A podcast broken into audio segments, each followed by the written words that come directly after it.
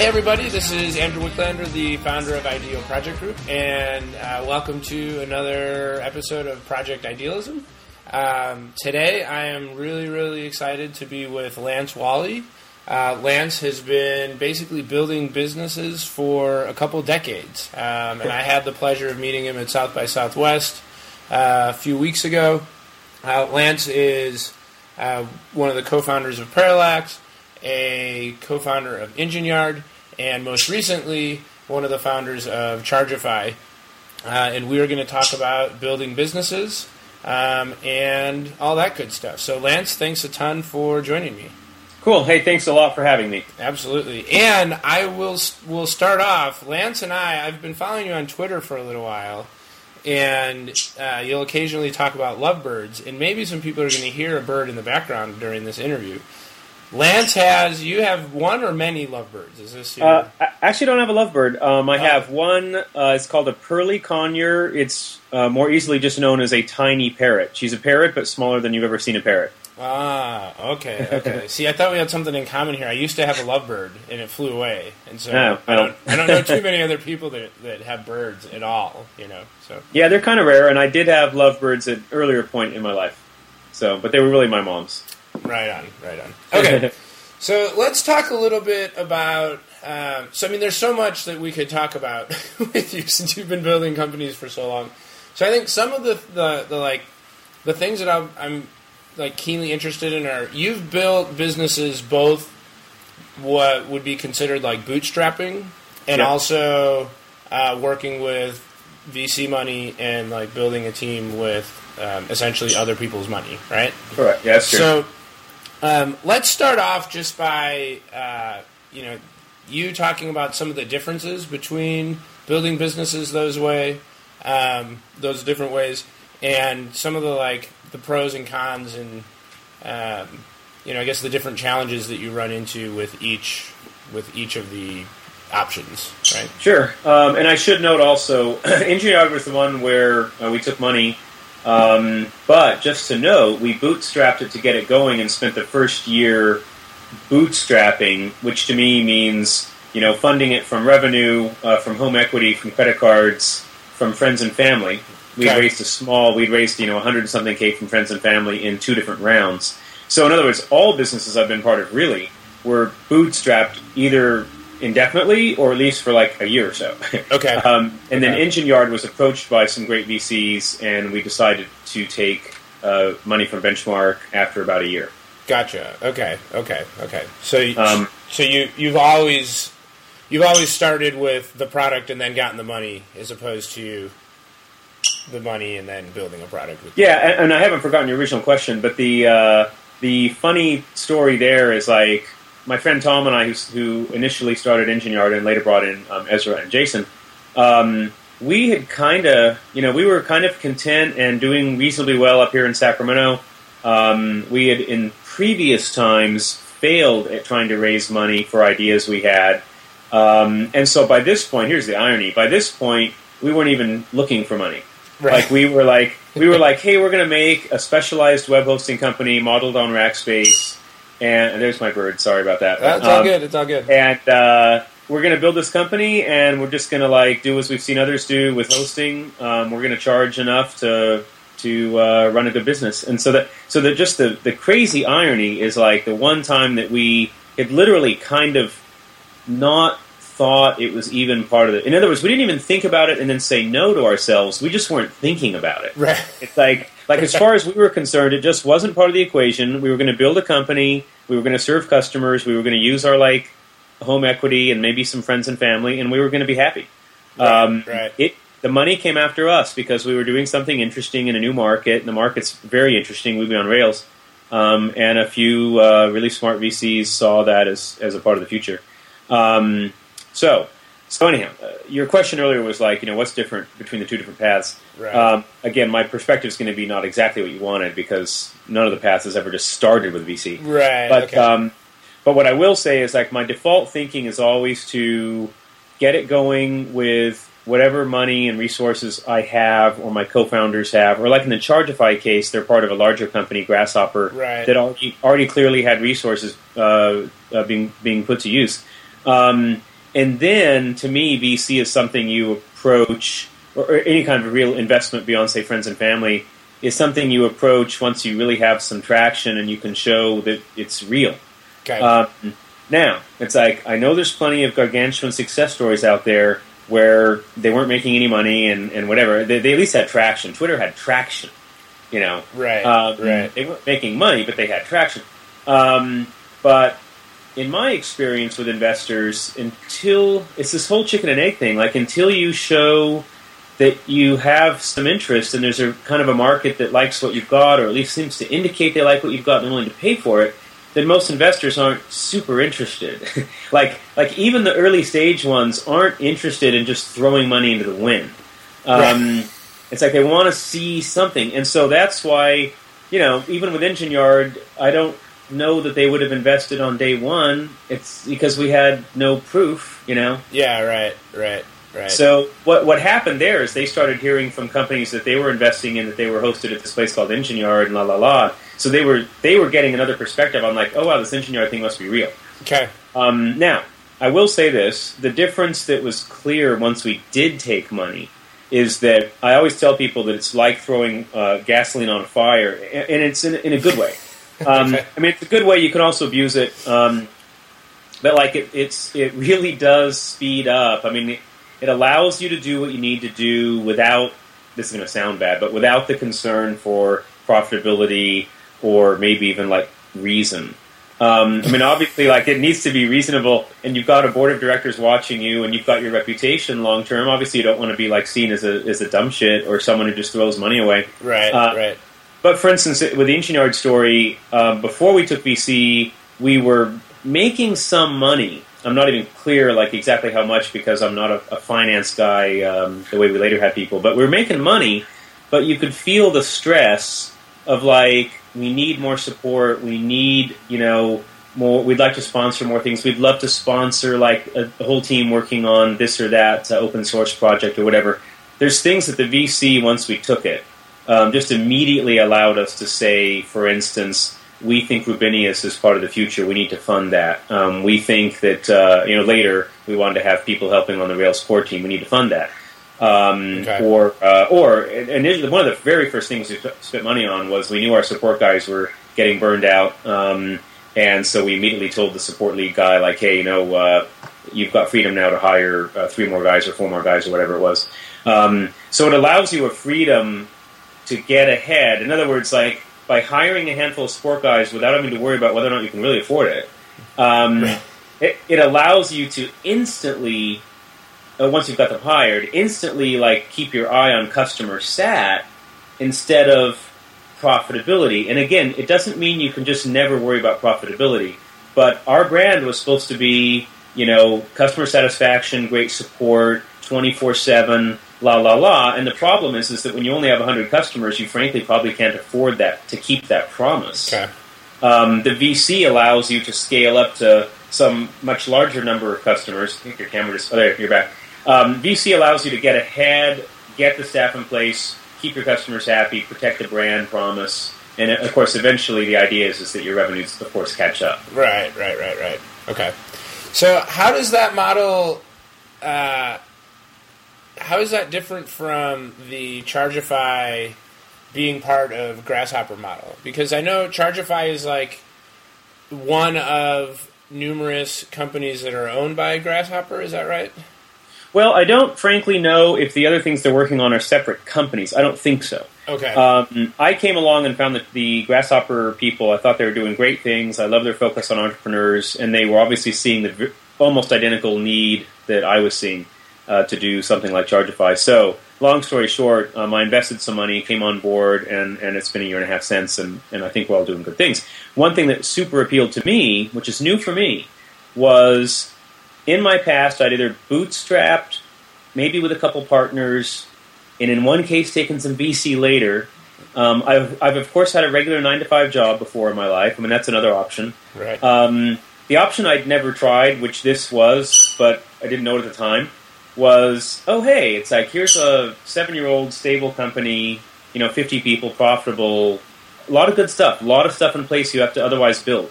You know, HR, PR, Right, right, right, Everything's right. all, it's all already in place.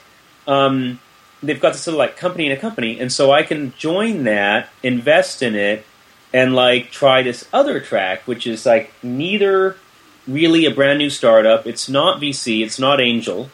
Um, it's funding from an existing enterprise. I mean, of course, this this isn't that weird of a model. Big companies have this kind of stuff all the time. Yeah, right. right. Um, and so that's what, again, for me, it was just a whole new thing, and, and it, it very much appealed to me because I had seen that they're good at getting the word out, the brand. I liked the brand that they were that they were getting out there.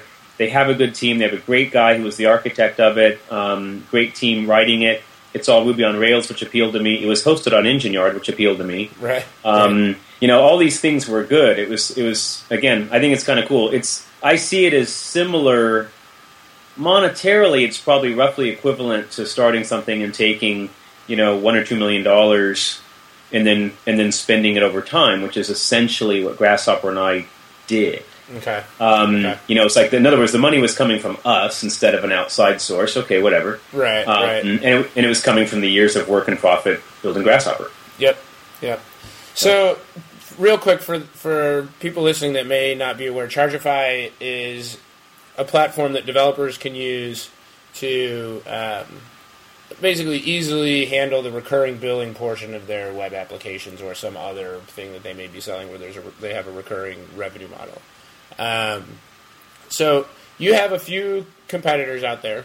What are so what are some of the things that you guys do to differentiate yourselves from your competition? And why do you think there there are some developers that are going with you guys over some of your competition? Uh, let's see here. I can answer that best by kind of reflecting back what I hear in a lot of sales calls or emails or whatever the communication medium is. Right. Um, people seem to see us as a reasonably rich feature set, reasonably rich API, um, a strong organization, um, a trustworthy one. Right. And it kind of it, and what's interesting about that is it places us. If you look at it like visually, it places us right below in their minds um, the set of competitors that have been around for many years that are very well funded, like tens of millions of dollars. okay. Um, and it places us right above the other kind of like newer startup companies akin to us. So it places us in this interesting middle ground. Okay. And we win a lot of sales because the, the person I'm talking to will be saying, well, it's like, I want a good feature set. I want the features I need anyway. I'm even okay if you have some features that I'm waiting for that come out in three or six months. Um, so I'm happy there, Lance. And then I'm also pretty happy to look at your side and see that you're part of this larger entity, which gives me trust. Um, you know, you guys seem to have kind of both. Right. And it's like, and again, that's I, I it wasn't lost on me when I made the decision to join these guys because I knew that this is a critical service, and our customers are going to look at us as well as feature set. Right. So, and I saw your you. I can't remember how long ago it was. I think it was a few months ago. You did an interview with Andrew Warner on Mixergy. Yeah. And and when we were at the coffee shop at South by Southwest, we were chatting a little bit about um, just the. oh man, I like totally blanked out here for a minute. we were chatting about um, oh, just your the the way in which like as your as Chargify has grown, like the the needs or the requirements of some of the new customers has Okay. also started to change. So I think you mentioned like at, at first when when Chargify was launching, you were having a lot of smaller independent developers that they weren't asking questions about um, anything really other than how good is your, how good is your API. Yep. And as you started getting more traction, you had people that wanted to, you know, that started asking questions about your PCI policy, your PCI security certifications, and all sorts of other things. So, what are the like? Have you had to draw the line between, like, okay, we are, like, we are servicing this group of developers, or we are like we want to go after all these these like huge companies as well that might want us to fill out you know dozens of documents? Where do you like what's what's going on with that and where do you draw the line and all that kind of stuff? Well, of course, it sent at our youthful age as a company and the market's still kind of new, I mean, we're some of that stuff we figure out as we go along. But I can safely say that you know our pricing is such that we don't appeal to you know someone with almost no money. I mean, you have to be willing to spend thirty nine or ninety nine dollars a month to use us. Yeah, right. So that I mean that alone eliminates some people that frankly were able to use us before our price change last fall. And I hate turning people away because the salesman in me wants as much of the market as possible. Um, but it's like we also just found that to run a good business, we had to make that change. Mm-hmm. Um, on the upper end, I don't think I don't have any plans. We don't have any plans, uh, or really kind of any desire right now to pursue truly large, complex merchants. Um, because, like, as I've taught, I've, I've, had sales calls where people say, "Hey, I'm looking at you versus uh, one of the high end ones," mm-hmm. um, and some of the stuff they need is truly high end. It's like it's super complicated. It's like it's not going to be needed by many. Blah blah blah. And so that kind of customer, and of course they want like super stringent service level agreements, and they want like you know, they want to have you by the balls and they want some really unusual features, and they may be willing to pay a lot for it.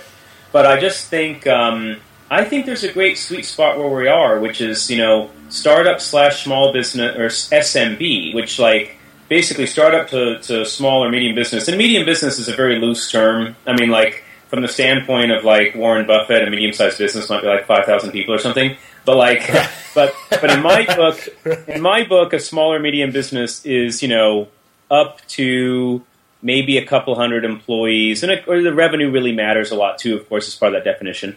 But like, um, you know, a company that, that is doing revenue in the multi millions, uh, maybe hundred employees, and, and, the only reason any of that matters is because as companies get really big, of course, the requirements typically change, and so we see all the way from the small company to the medium one similar concern. Like even the small guys these days are becoming concerned with like how stable are you as my critical billing app. Right. So they're not unconcerned about it; they're less concerned about it, uh, more willing to take risks. And as soon as you cross that line into ones that are just a little bigger, been in business a few years, maybe they have a board of directors, maybe they've got some real revenue running, then they it really kind of flips to like who we are and how we're composed as a company becomes more important, frankly, than, than precise feature set. Okay. Um, but anyway, to answer your question, it's like I don't. My quick answer is I kind of don't ever want to go for the kind of customer that requires, for instance, a, uh, a sales force and a long sales cycle and a contract to be drawn up and blah blah blah. It's like other yeah. competitors are doing a great job there. I don't want to go there. Okay. Okay. Yep. So let's um, let's like switch gears a little bit. I can't remember the name of the company. I'm drawing a blank right now, but you you talked about it in uh, Mixergy, and I checked out your your LinkedIn profile. Um, it was the video, like the IM video chatting yep. Um, company. And the reason I'm bringing it up is even when you so your your LinkedIn profile mentions like people didn't like it, like you know I loved it, but they didn't get it and it failed, something something to that effect. But I when I was watching you on Andrew Warner um, on Mixergy, you there still seemed to be like a little part of you that was a little like perplexed that it didn't like take off, right? So can you explain a like what that company was and what it did, and then we'll talk a little bit about you know why the why it wasn't adopted the way that you um, thought it would be when you launched it. Well, I mean, it wasn't adopted because people are stupid. Well, um, but, uh, no, but anyway, obviously it doesn't matter if they, if they, if they are stupid, they have the right to be, and if you wanna if you wanna get rich, you have to just accept that. Um, but uh, so it doesn't matter what I think really.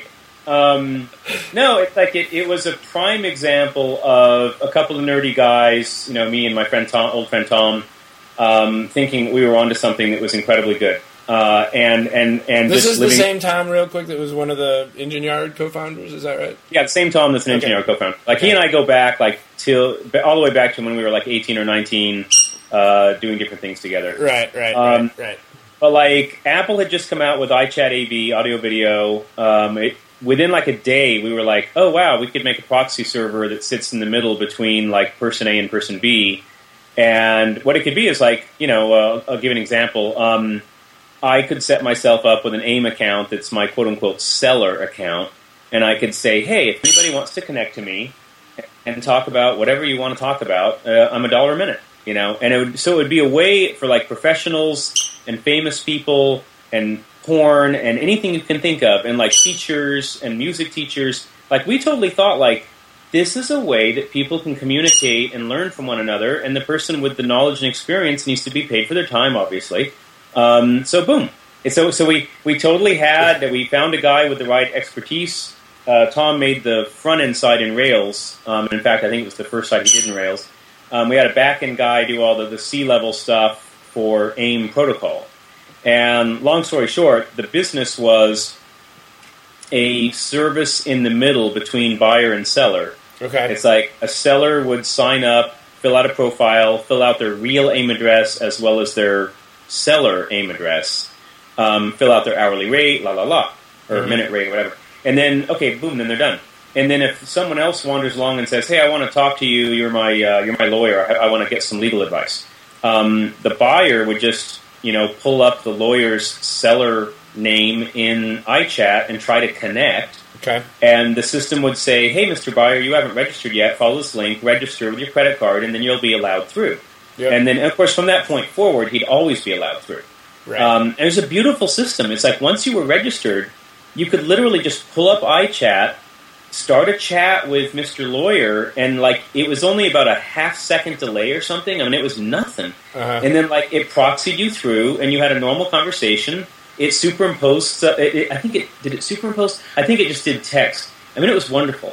It's like it would tell the the like via text chat that in the window. It would tell the buyer like, "Hey, you're about to be charged a dollar a minute. You know, hang up within 30 seconds, and you won't be charged." Right. All that stuff. I mean, it was wonderful. So now was it Um, was it was it uh, text only or was it text and video? Text, video, audio.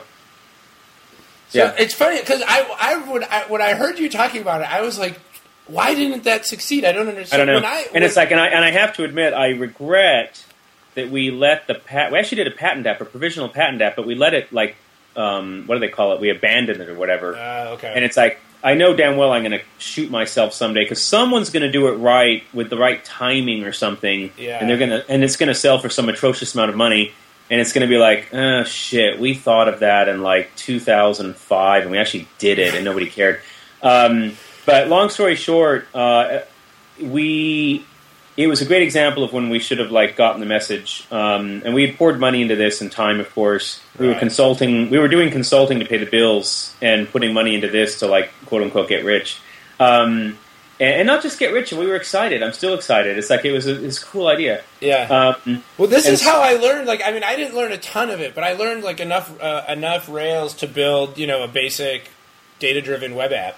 Sure. And the way that I learned was I had a uh, a guy give me like lessons for an hour every week, and we would just have a Skype call, and I would like show him my screen and ask him questions about stuff, and sure. you know, like.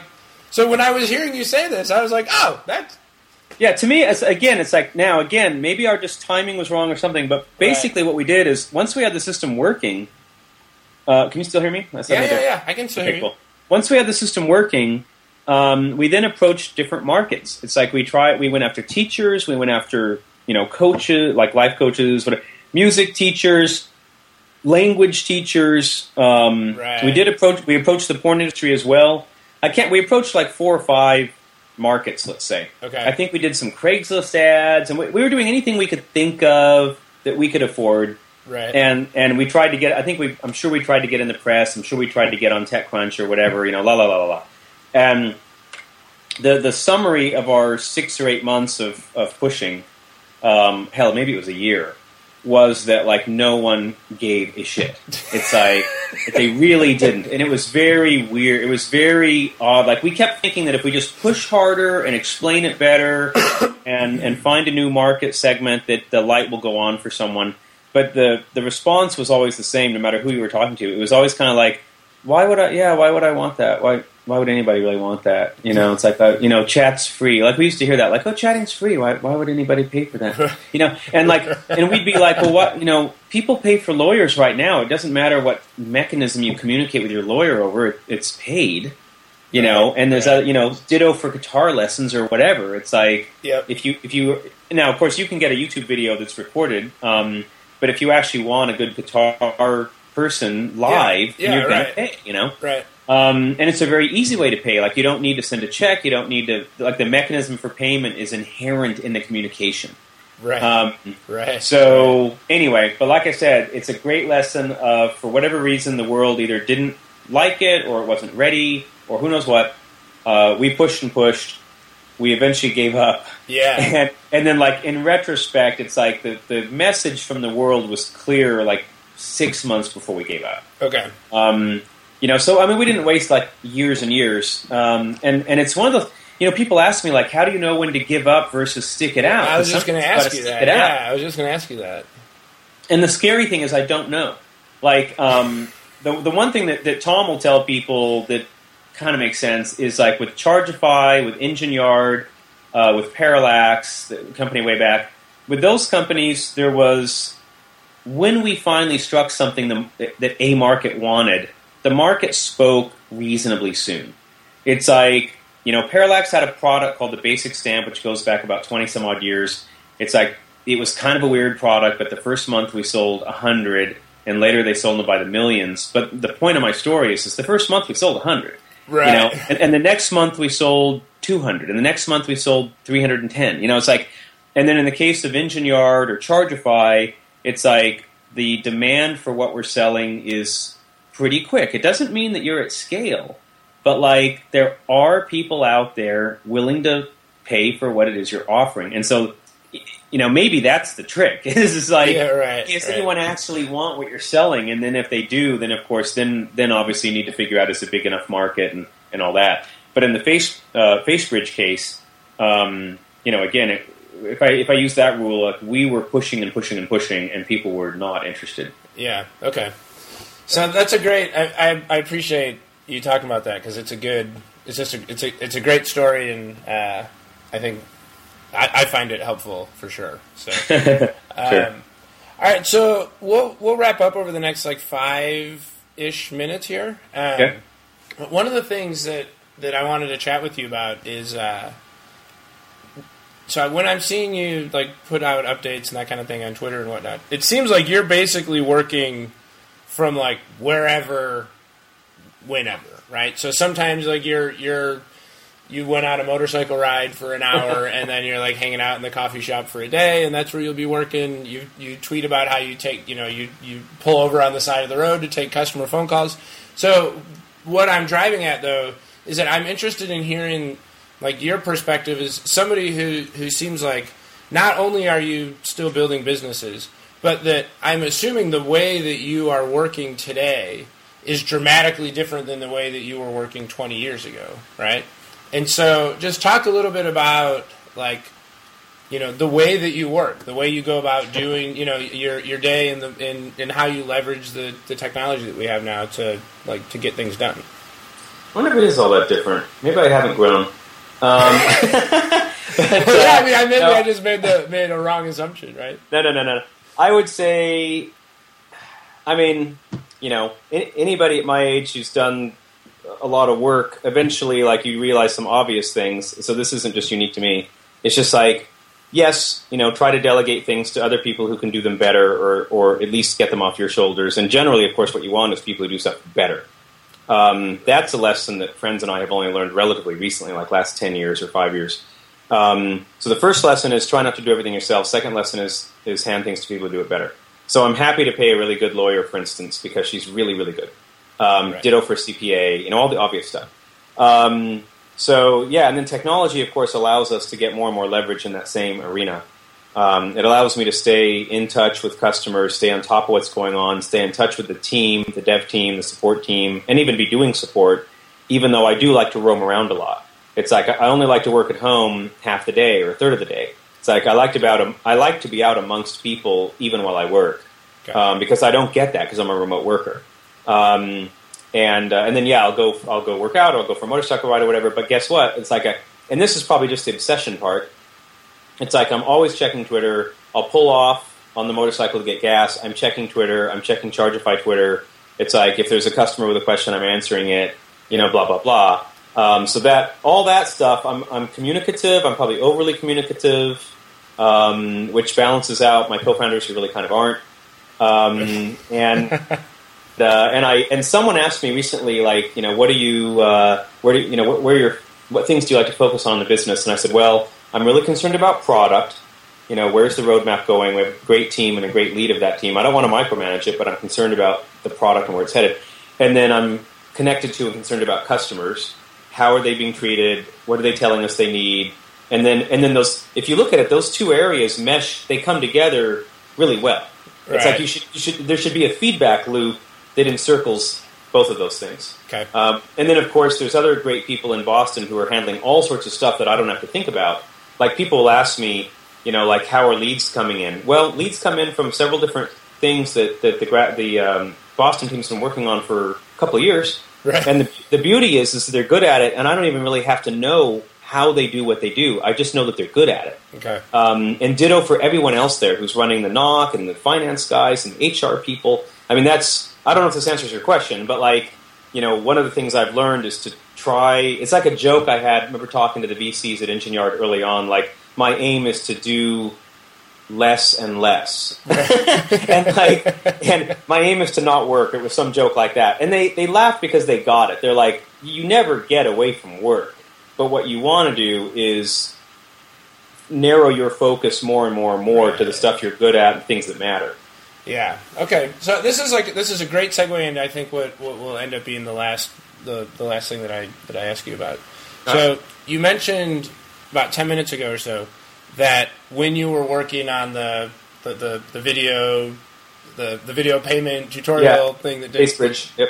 Yeah, FaceBridge, right. So, um, you mentioned that you were doing some consulting work on the side to pay the bills and that kind of stuff. So I, I, and also a number of people that I know are like working on their own products, but they're essentially doing freelancing to ex- do exactly what you're talking about: paying the bills, put some Sure. money into their products, maybe hire some people that are you know better designers that they are, so they can work on programming or vice versa, and what have you.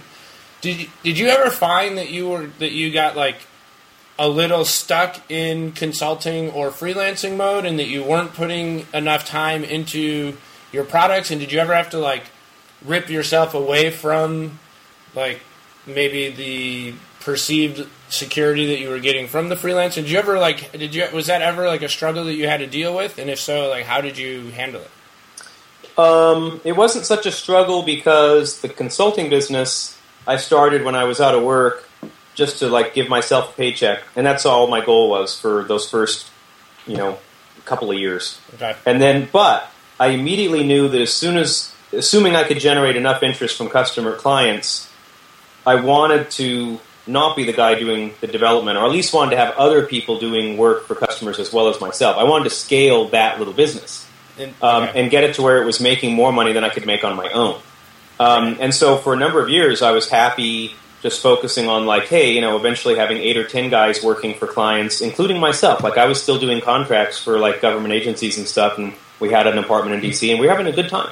It's like a lot of us, including Tom and other friends, we were having a good time doing consulting, making pretty good rates, and and the business was growing and putting money in the bank.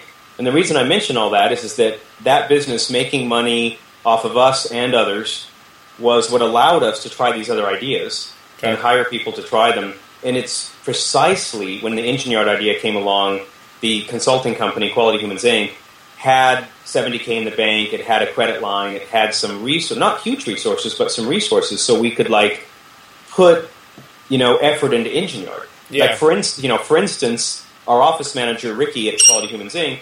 was the office manager for Engine Yard. You know, so like, and eventually Engine Yard sucked up all of her time, but it was all being paid by Quality Humans Inc.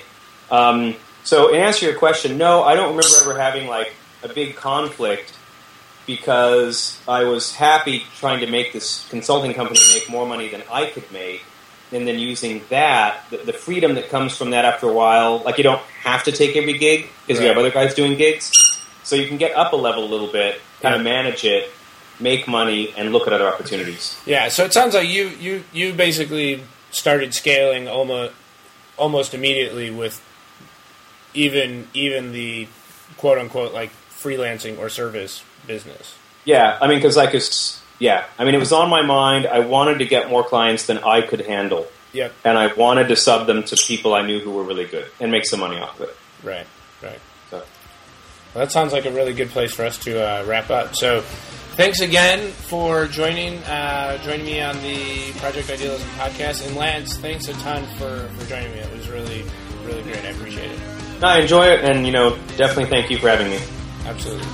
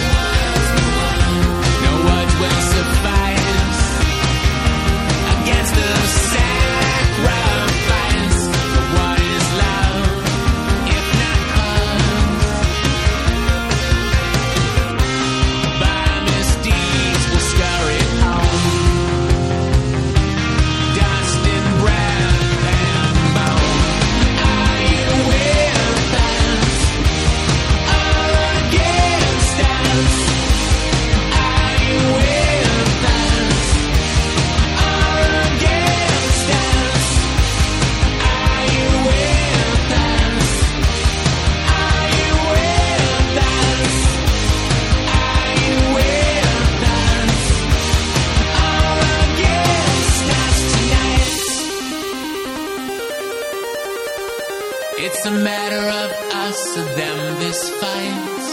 It's alright. You with us tonight?